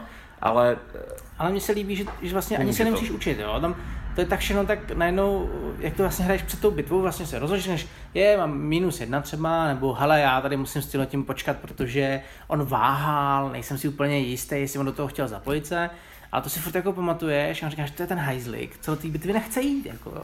A teď prostě jako přemýšlíte, co s tím dělat, jak s tím zacházet a prakticky on najednou z toho holího systému, z těch vlastně holých pravidel, tu hru pozvedne do takové té úrovně těch neskutečných popsaných drobností v těch bitvách, který mě prostě opravdu jako baví. Mě prostě baví a vždycky se těším, že jakmile jdu do nové bitvy, teď si říkám, tak co mi ten, ten pacholek tam zase dá, jako jo. jo, jo, jo. Takže- Ne, tak to se, mi, to se mi taky strašně líbí. Ale přived se mě ještě na jednu věc, kterou bych asi chtěl zdůraznit, protože o ní bude možná mluvit i v mínusech. A já to po- považuji za plus, a to je ten aktivační systém. Ten, já bych řekl, feudální aktivační systém, kdy opravdu hodně často se vám v těch bitvách stane, že jedna formace neudělá za celou, za celou hru nic. Dokonce to můžou být dvě formace, které neudělají nic, jako když máte smůlu. Ale obvykle prostě, dost často hrajete prostě s omezeným množství formací a je tam jakoby Tohle dělá ten příběh v tom, že je tam obrovská nez- nezávislost těch uh, šlechticů. Jasně. A která podle mě je platná pro celý tohleto, uh, celý tohleto období. Jo? Je různorodá v různých uh, hrách, v různých scénářích, je hodně vidět v těch aktivačních ratincích a v různých ještě niancích v těch pravidlech mezi bitvami a mezi těmi sériemi. Třeba v tom Boswortu, že jo, Northumberlanda prakticky s ním není možný pohnout. Stanley tady jenom čeká, eh, že se připojí na stranu eh, Lancastriánů, takže tam jsou ještě proto specialitky, ale i když tam nejsou, tak ten systém tohle jako eh, děl- dělá hezký. A, právě jak to teďka říkáš, tak mě vlastně úplně došlo, že když vlastně si vedle sebe položíš všechny ty tři díly, tak uh, v tomhle tom prostě Button Roses, tak máš opravdu, oni tomu říkají jako battle, v každé té formaci je jakoby battle, jakože to je jako samostatný, jakoby, uh, samostatný vojsko, dalo by se říct. Ale když vlastně jdeš zpátky do toho úplně prvního dílu, tak to se ti nestane, protože tam máš prostě maximálně jednoho, dva lídry, který vlastně vedou celý to vojsko. To znamená, že opravdu i tenhle ten detail, že vlastně ty šlechtici nechtěli zasahovat nebo váhali nebo tohle, tak je hrozně hezky uplatněný právě v tomhle systému. To, jak on umí ten Berg rozdělit ty armády do těch menších oddílů, nebo těch, ale zatímco, když se podíváme do toho William Wallise, tak to je jedna prostě masa, která prostě poslouchá třeba jenom jednoho lídra a proto, proto je taky rozdíl. No. Hmm, protože ty bojovali za možná něco jiného, než, než třeba ty šlechtici tady. No. Ale je to zakotvený v tom systému, proto se mi to líbí a u Blood Roses to jednoznačně funguje za mě, tahle ta věc, proto, proto to vyzdvihu jako plus taky. Jo. Jinak uh, maximálně ještě, co, co bych na tom ještě vyzvednul, tak je použití žetonů, protože oproti uh, třeba těm velkým historickým bitvám, tak uh, tady opravdu nemáte s tím žetonem žádný velký práce, nemusíte na to dávat žádný počítadlo zásahů, uh, nějaký stavy, prostě tady jednoduše ten žeton otočíte, on na sobě má takový jako žlutý D, co značí, že prostě už je ta jednotka trošku poškozená a prostě podle dalšího výsledku buď začne utíkat, nebo prostě zmizí z mapy, takže i v tomhle tom ten hráč nemá žádný starosti navíc a jednoduše si užívá hlavně bitvu, hlavně ten příběh, než aby ještě něco počítal. Takže to je pro mě taky jeden plus. I třeba, v, a třeba i ten setup je hrozně rychlý díky těm barevným no. proužkům. Nemusíte někde třídit, jako který zrovna žetonky potřebují pro tuhle tu bitu. Prostě kouknete na barvu a na typ, vezmete jejich počet a ten prostě umístíte tam, kam máte. Ale a ty jsi předtím i mluvil o tom, že vlastně ty pravidla mají nějakou, nějaký vývoj a všechno. A je prostě vidět, že ten, ten poslední díl, respektive byla ten Roses je jeden z nejlíp zpracovaných, co se týče jako setupu, mm. protože tam máte vlastně obrázek té mapy, máte jasně vyhranečeno, kde kdo je, máte to barevně, já vím, že pro hra mnoho hráčích to, že pravidla jsou barevně, berete jako normální, ale v těch válečných hrách to asi tak normální není. už, ale, už skoro jo. Už skoro jo, ale opravdu věřte tomu, že ještě Infidel byl, byl černobílej. Ale, uh, takže ten setup je špičkový. Ale když vlastně vezmete Infidela, vezmete Man of Iron, tak máte problém ty to nenajít, protože je tolik a ten, ty proužky tam nejsou vyznačeny. Hmm. A ke všemu, jestli si to dobře pamatuju, nevím, jestli jsou tam obrázky všem. V Infidelovi jsou. Tam jsou, no, jsou tam, ale tam jsou obrázky i, i v tom. I, i v tom, Ale jo. samozřejmě není tam napsaný, tam jenom napsaný, kdy kdo stojí, ale už není napsaný, jaký jednotky, myslím, nebo nějak takhle. Že... No, není to tak jednoduchý, je. Musíte to jednoduchý, to no. číst ty řádky, tady je to opravdu nejrychlejší sense tam vám třeba řeknou, tam, tam stojí uh, třeba na ten rytíř a vy musíte nejdřív najít toho rytíře, jo, on je černý. A pak začnete hledat v černých jednotkách. No. Takže... Hmm, hmm. No. Tím tak, jsme se ale dostali k minusu, ne? Tak, trošičku. Tak, tak půjdeme k minusu, tak začneš zase? zase mám začít já. A ne, tentokrát ty. Dobře, dobře. Tak já začnu tím, že vám žádný svůj minus neřeknu. Řeknu vám minusy za někoho jiného. Protože eh, mám hráče, který ho velmi respektuju, který třeba eh, sérii Man of Iron vůbec nemá rád. A myslím, že ten hlas by tady měl eh, zaznít a řeknu teda nejdřív jeho mínus, který a pak musím si říct vlastně, jak, do jaký míry je to mínus pro mě. Ale to, to, to hlavní asi určitě ne, eh, není a to je ten aktivační systém. A není to jediný člověk, u kterého jsem to slyšel, že je tady ta výtka v tom, že ten aktivační systém vede k tomu, že střídáte jenom dvě formace a nesáhnete na tu třetí, čtvrtou, pokud tam nějaká je, ale tři, tři tam dost často bývají. Třeba Blood and Roses jsou prakticky vždycky tři. Aspoň v těch, v těch bitvách, co jsme hráli, byly.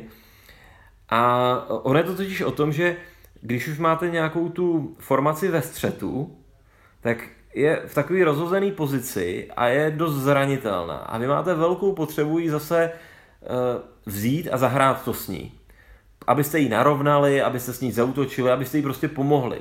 A tudíž ty ostatní tam prostě čekají. A když vám nepadají ty hody na, tu, na ty continuation hody, tak můžete hrát klidně jenom s tou jednou a ty další dvě vaše formace nebo ty ostatní tam můžou stát. A ta kritika uh, je, že uh, tohle je prostě nerealistický, že by se to tak nedělo. Jo? Že tam ta kritika je v tom, že tam není ten systém toho velení, že tam není možnost, aby král jako zadal uh, nějaký rozkaz, kterým by oni nějak pracovali, jednali podle, podle něj a podobně. Tak to je jedna kritika, která taky není, není moje, ale uh, říkám si, že bylo dobré ji tady říct. Druhá taková menší, kterou jsem taky slyšel, je o tom, že ta hra občas umožňuje, a zrovna Blood and Roses je to celkem ošetřeno, ale je to spíš kritika zase systému, umožňuje například, eh, když jste ve střetu s nějakým, když jsou ve střetu dvě jednotky, třeba v čelním střetu, tak to umožňuje, abyste tou jednou jednotkou odstoupili a napadli tu stejnou jednotku z boku, jo? což je takový abstrakt, zvláštní manévr, pokud bychom ho brali doslova. Prostě odběhli od nich, oběhli je a zautočili. Eh, vím, že třeba v Infidelovi takhle, pokud vím, šlo udělat i jakoby oběd s tou jízdou prakticky, tu, tu jednotku, pokud tam byl prostor a, a, a šlo to. Tady je to hodně blokovaný některýma pravidlama, ale eh, prostě to šlo. Zase, je to taky mínus, který spousta lidí považuje za mínus. Jo? Já bych ho okomentoval tím způsobem, že tady je podle mě nutný si už představit, že to je vyšší míra abstrakce. Že to není o tom, že by ta jednotka vlastně jako se odpoutala a napadla jí znova, ale je to o tom, že řekněme během té bitvy, kdy prostě si tam ten chumel těch bojujících, se to najednou začne přikládět na tu stranu těch jedněch a začnou je nějak natlačit, tlačit z boku a podobně. A to, že se ten žetonek odtáhne pryč a přitáhne zpátky, už je něco, co by tam jako za mě být a, a jako technicky nemělo ale ono to jenom dělá chaos té bitvy a takovou vyrovnanost toho, že když už je tam ten střed, tak je to prostě masa a nikdy si nemůžete být jistý, kdo proti komu eh, prohraje, kde se to rozpadne, kde naopak se ně, někdo projeví jako hrdinsky, tak tak. Takže to, to jsou dvě, dva mínusy, které, který proti té hře vlastně slýchávám.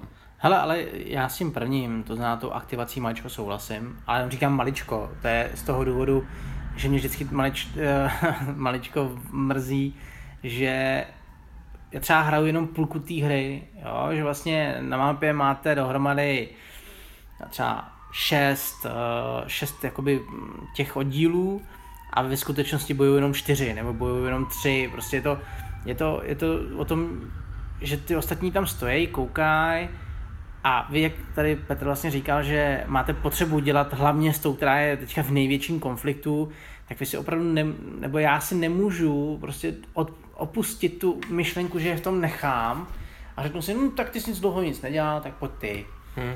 Jo, a protože mi to hoří jakoby pod zadkem a já s tím potřebuji něco dělat a potřebuji to zvrátit na svou stranu, dostat tu iniciativu na, eh, jakoby na sebe, abych já tě začal tlačit, aby ty jsi tam musel aktivovat. A to je spojený i s tím, že hodně věcí v tom setupu nebo respektive v přípravě hry je i to o tom, že ten hráč může volné aktivace, respektive eh, v momentě, kdy si můžete vybrat jakoukoliv armádu, kterou chcete aktivovat, tak vlastně můžete využít na něco jiného. Můžete třeba začít eh, schánět podporu z, jiného, z jiné strany nebo tlačíte časovou osu směrem dolů tak, aby eh, jste vyhrál, ale prakticky to nejde využít, protože prostě máte takový nervy, co se se svými lidmi se děje, že vlastně najednou mi ty pravidla úplně jako odstupují a říkám, dobře, tak já znova musím aktivovat tohodle, protože prostě musím. Hmm. A tohle to já si myslím, ale já s tím mám stejný problém jako ty, jo, to jako bez pochyby. Jo, ale to mají všichni. Prostě. To mají všichni. A myslím si, že je to ale ve skutečnosti dost často strategická chyba. Ono to ano. takticky vypadá jako nejlepší rozhodnutí bojovat pořád s těma, co jsou v té vřavě. Strategicky a v, třeba v té bitvě u Tixbury jsem se úplně proklínal, že jsem to tak dělal. Jako. A to samé u toho Barnetu taky, potom jsem si za to nadával. Strategicky podle mě dost často dává smysl nechat tu bitvu bitvou, Protože ono to, že jsou jako špatně natočený, jsou dizoru, tak to neznamená, že je pobijou nutně. Mají větší šanci, ale nemusí to se to nutně povíst. A vtáhnout někam, udeřit někde jinde a může to rozhodnout tu bitvu. Ale tohle váhání, očividnější je spíš to ten taktický přístup, který vede k té jednodušší taktice, kterou obvykle hrajeme jako hráči. A vypadá to jako, že to je slabina té hry, ale já věřím tomu, že tam je pořád ještě ta druhá varianta, toho stra- občas, že to strategické rozhodnutí, vrhnout se do toho z jiné strany, někým se přiblížit, rozjet ty koně, tak já vím. že to... Ale že... nejhorší je, že já jsem hrál Men of Iron, Infidel, Blood and Roses a v pozovkách mi tímhle tím říkáš, že děláš pořád tu stejnou chybu. A ano, já vím, že máš pravdu, že dělám pořád stejnou chybu, ale já neumím morálně, vnitřně morálně v sobě prostě ty lidi opustit a říct, tak a teď se o sebe postarejte, protože tam ten za tom kopcem potřebuje dostat rozkaz, že má vlastně dopředu. Jako jo. Mm. A to neumím a myslím si, že to je jedna z mých slabin v této hře. A je, je, už jsem prozradil svůj kryptonit tady. Ale, uh, ale zároveň i já na to tak trošičku hraju, že vlastně nutím toho protihráče na to, aby furt aktivoval to, co chci já, aby aktivoval. Že jo, to, to dostávám do toho, to, do toho je, to Já jsem s tím měl třeba problém, myslím, že jsem tady udělal uh, chybu v těch předchozích dvou bitvách, jak jsem tohle dělal, ale vím, že třeba u té Antiochie v Infidelovi mi to problém až tak nedělalo. Opravdu nechat tam ty jedny a viděl jsem tam ten strategický potenciál. Ale tam je takový očividnější, jo, že tam je potřeba, aby přijeli ty posily, jo, že jinak jako tam není co řešit. Ale tady to tak jednoduchý není, takže to. Je to určitě, eh, jako je to určitě taková sporná otázka kolem té hry. Psychologicky takhle jsem viděl, téměř všichni hráči hrajou tohle. Eh, zajímalo by mě, kdyby se to zahráli s Bergem, jak by to hrál. No to víš, ano. To by mě zajímalo fakt, fakt hodně. A eh, tím pádem jako může to být považovaný za mínus, protože většina hráčů, zvlášť začátečníků, to tímhle stylem bude hrát. No ale i, i my, ostřílenější pardové, už taky furt hrajeme furt to hmm. samý. Na druhou stranu je to zase pro mě výzva pro to, abych se vlastně řekl, příště to zahraju jinak. Hmm. A na druhou stranu pořád je tady ten můj pohled, že zase, já přesně, vždycky, když to hrajem já udělám tuhle tu chybu, tak si za prvý nedávám a za druhý si pokládám otázku, je ten systém dobrý nebo, nebo není, nebo je to chyba toho systému nebo, nebo moje. A pak si někde něco přečtu v nějaký středověký bitvě tam se dozvím, že se střetli a tam ten zatím čekal. A až když tam ty byly prakticky poražený, tak tam teprve jel. A tak si říkám, no on to zase není tak špatný. Ono to v středověku, podle mě se to takhle dělo dost, dost často, jo, v různých, v různých bitvách. Jo. No ale třeba v uh, Man of Iron, to znamená v jedničce, ten pocit jsem takový neměl. Hmm, a tam je to trochu jiná situace. Tak jak jsem říkal, jak je to vlastně najednou ta větší ta masa, a, a méně těch velitelů, která ovládá tu masu, tak ten pocit jsem tam neměl. Tady, tady třeba Platon Roses to je extrém, jo? Tady, tady opravdu každou tu bitvu jsem ten pocit měl, že se tam prostě jakoby část neodehrála. No.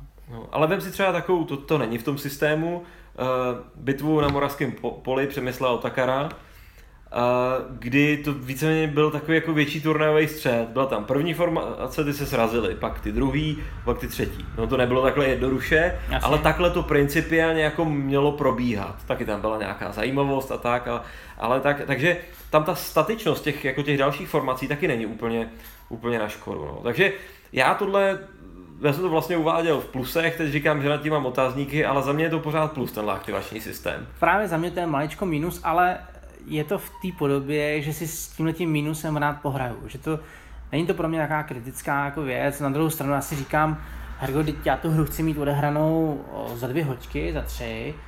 A teď je otázka, jestli jiný systém, prostě, který by mě nutil ještě aktivovat další, vlastně druhou půlku, by mě vlastně nedonutil to nezahrát vlastně vůbec. Jo? Že najednou bych vlastně tu hru musel vytáhnout o víkendu a to už je lepší vytáhnout možná ty velké bitvy. No. Hmm, hmm. No a dobře, tak eh, ještě teda moje mínus, já jsem vlastně neřekl ještě ani jeden. chtěl vystřídat teďka. Tak jo, pěkně pojď. No, já toho to, to, to tolik neřeknu, a tím jako přemýšlím a jsem v tom situaci, že tady u těch moc mínusů nevidím, jo. Za mínus bych dal určitě některé nejasnosti v těch pravidlech, které nejsou v těch core pravidlech, ale jsou spíš u těch bitev.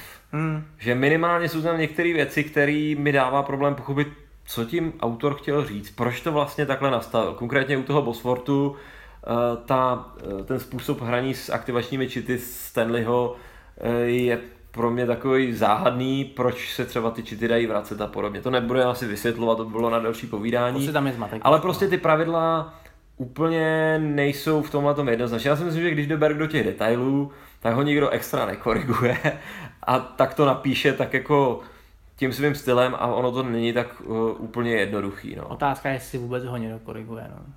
Protože jako nemám po... na to, jak ten systém je uh, v fotovkách jednoduchý, otevřený, tak kromě Berga tam neote- nevznikají žádné bitvy. Hmm. Jako, jo, že vždycky to je pod ním. Jo, já myslím, že to nechci dávat jako lidem, aby vytvářeli další bitvy. Aspoň takový z něho mám pocit, když vidím nějaký jeho diskuze na Consim Worldu nebo tak. Jo, když vezmu, nechci odbočovat, jenom, ale jenom v rychlosti Wing Leader, tak prostě scénáře vznikají, jak můžou a, a lidi jo, to podporuje. Protože vytvořil platformu vlastně Přesně, pro hraní. A Tyberg řekl, ne, to je, mně přijde jako, že by řekl, to je moje a do toho se mi jako nikdo neštěte, jo. Takže, to taky myslím, no. takže dalo by se říct, že to je jeden z minusů maličkých tohohle. Jo. Ale typu, no. No, já nevím, no. Tak asi budeš muset říct nějaký minusy ty, aby to nebylo úplně trapný zase. Tak já řeknu, já totiž mám.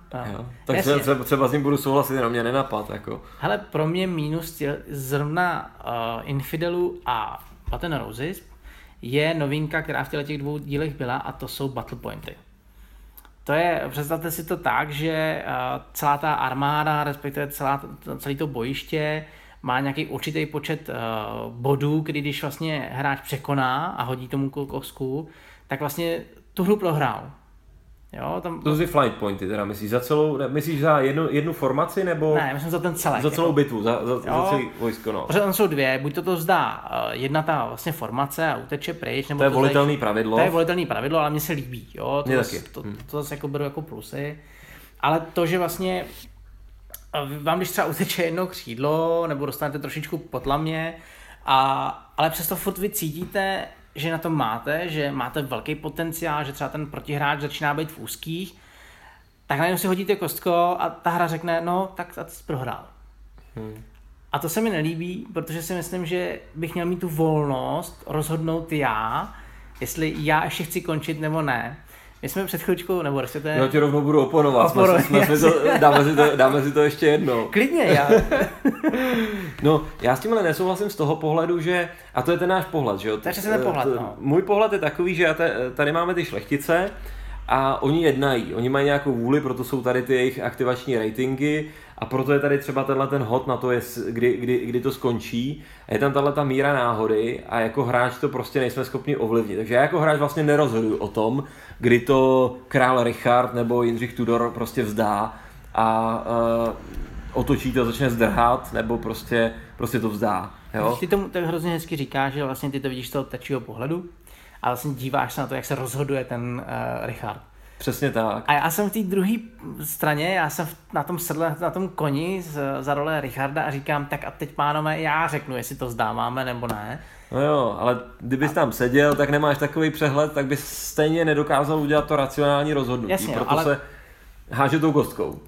Dobře, to ještě umím jako akceptovat tu kostku, ale vezmi si, že teďka ten poslední ten uh, buzzword, uh, což je vlastně úplně závěrečná bitva uh, v té hře, tak I válek jsme, růží. I válek růží, tak my dva jsme se opravdu shodli, že to je, jako, že nám to přijde špatně jakoby zvolený to číslo, jo? Že, že vlastně ta bitva končí ještě dřív, než, má, než máme pocit, já teda si můžu takhle mluvit za tebe. Ne, já to doplním. Tak dobře, já to tam dopovím, a, že vlastně končí dřív, než vlastně se začne pořádně něco dít. No.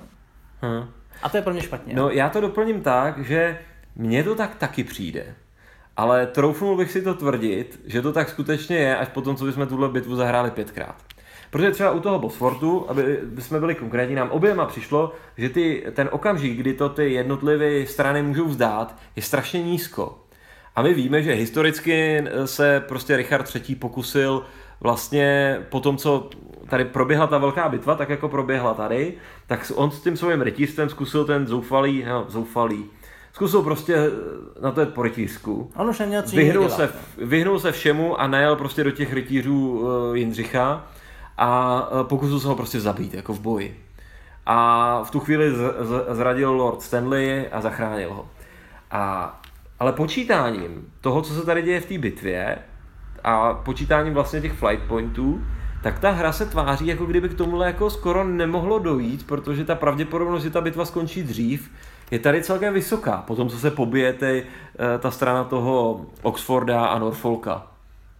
Takže taky nad tím mám otazník. Ale zase, říkám si, kdybychom tuhle bitvu zahrali pětkrát, a po každý, ani, ani v jednom bychom se nepřiblížili k, tý, tomu historickému scénáři, tak bych to jednoznačně označil za mínus. A to teda velký mínus, protože Bosford, k Bosfordu mám citový vztah po přečtení té knížky. ta, ta knížka mimochodem kulminuje tou bitvu u Bosfordu, to je prostě jako... Uh, uh, no, a, ale, ale jelikož jsme to zahráli jednou, a já jsem to hrál ještě jednou předtím, kdy jsme to nestihli dohrát, a vyvíjelo se to trošku jinak, ale taky mi to tam trošku přišlo, tak já nevím. Podle mě e, zase se dostává k něčemu, za co mě někteří kolegové z dohrána trošku nemají rádi, že říkám, že jako možná kdybychom tu hru, tenhle scénář uměli zahrát, tu bitvu, tak nám tohle to nepřijde. Ale protože to hrajeme amatérsky, tak se to tváří, že to v tomhle tom nefunguje, ale mně se zase nechce věřit, že by ta hra nebyla playtestovaná natolik, aby nedávala aspoň s 50% pravděpodobnost ten historický výsledek. No. Hele, mě u malých her nevadí to, co vždycky říká, že se to má prostě oskoušet z různých stran. Protože, na to mám čas a mám, mám to chuť udělat. Jo? Takže u tohohle s tebou souhlasím, že s velkou chutí to klidně zahraju dvakrát, třikrát, čtyřikrát, nemám problém. A nechám se překvapit, eh, jestli vůbec tenhle můj odhad, že to je prostě občas jako špatně zvolený, je nebo není pravda. Ale jak jsem říkal, já na to hlíž, nahlížím jinak a vadí mi, že tady nějaký čísilko mi říká, že teď já už vlastně nechci bojovat, no, v vozovkách. Jo. Jo. No, to je, za mě je to zase spíš ten plus, protože jak jsem říkal, mně se na tom líbí to, že vlastně to simuluje to, že ty nejseš ten, kdo má ten tačí pohled, že sedíš na tom koni, nemáš tušení, co se děje v tamhle té vřavě, jenom tam vidíš, že tamhle vidíš moc těch soupeřových erbů a přestože oni vůbec nepro, nevy, eh, nevyhrávají nad tebou, tak ty usoudíš, že je tam těch soupeřových erbů moc a že bys měl radši utíct. Jako, to, to je ten hod kostkou, že jo.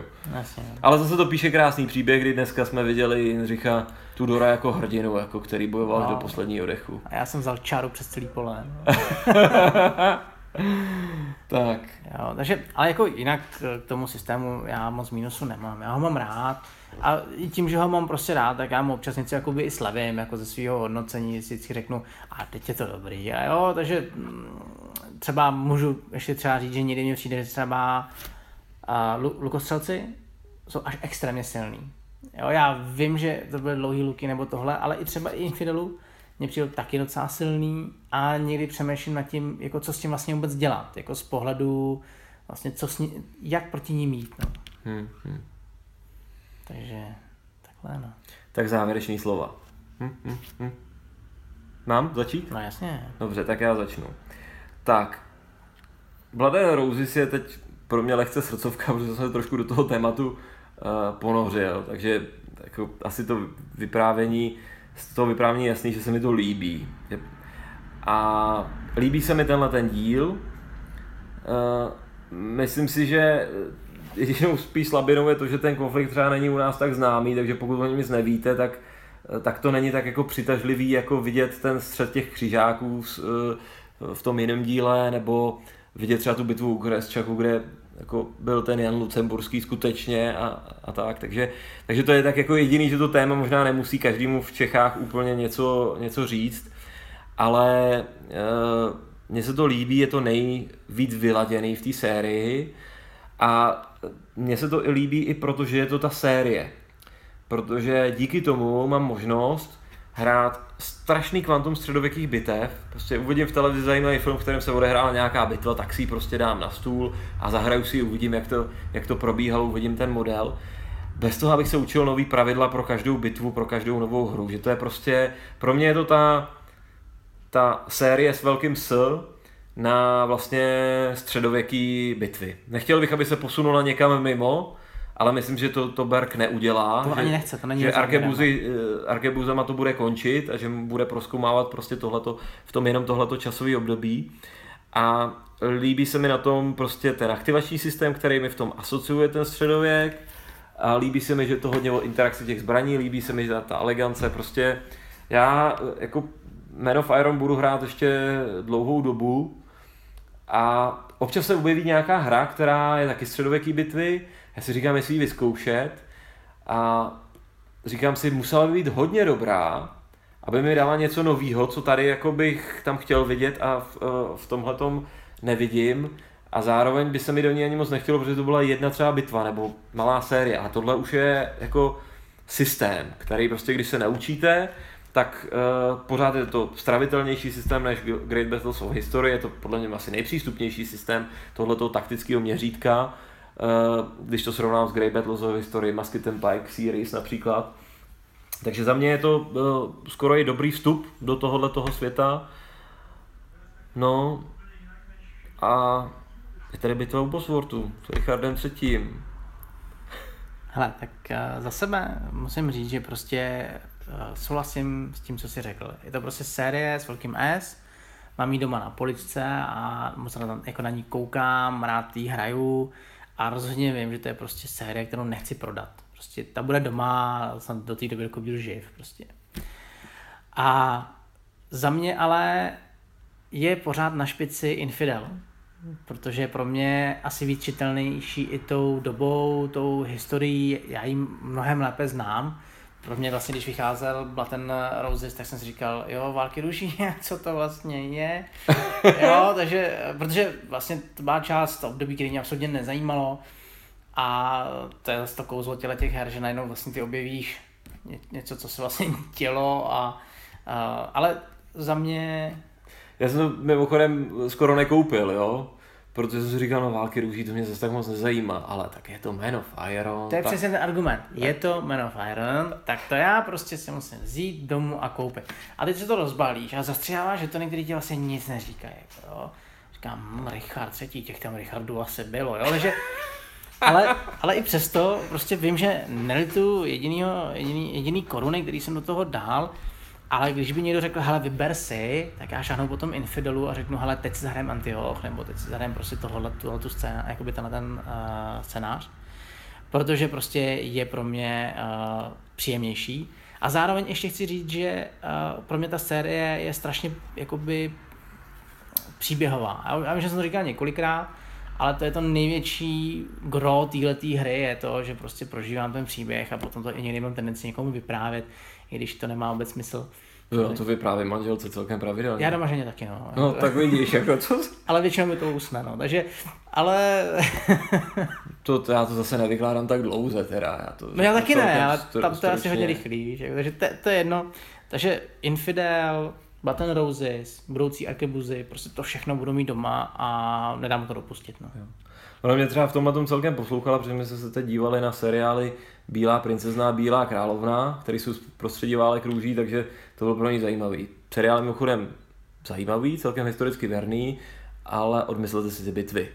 To, co tam je zobrazené jako bitvy, tak to opravdu jako, to, to já nevím, to se můžete dívat na cokoliv, ale to prostě nebyly ty bitvy. To bylo něco jiného ze všech úhlů pohledu. tak.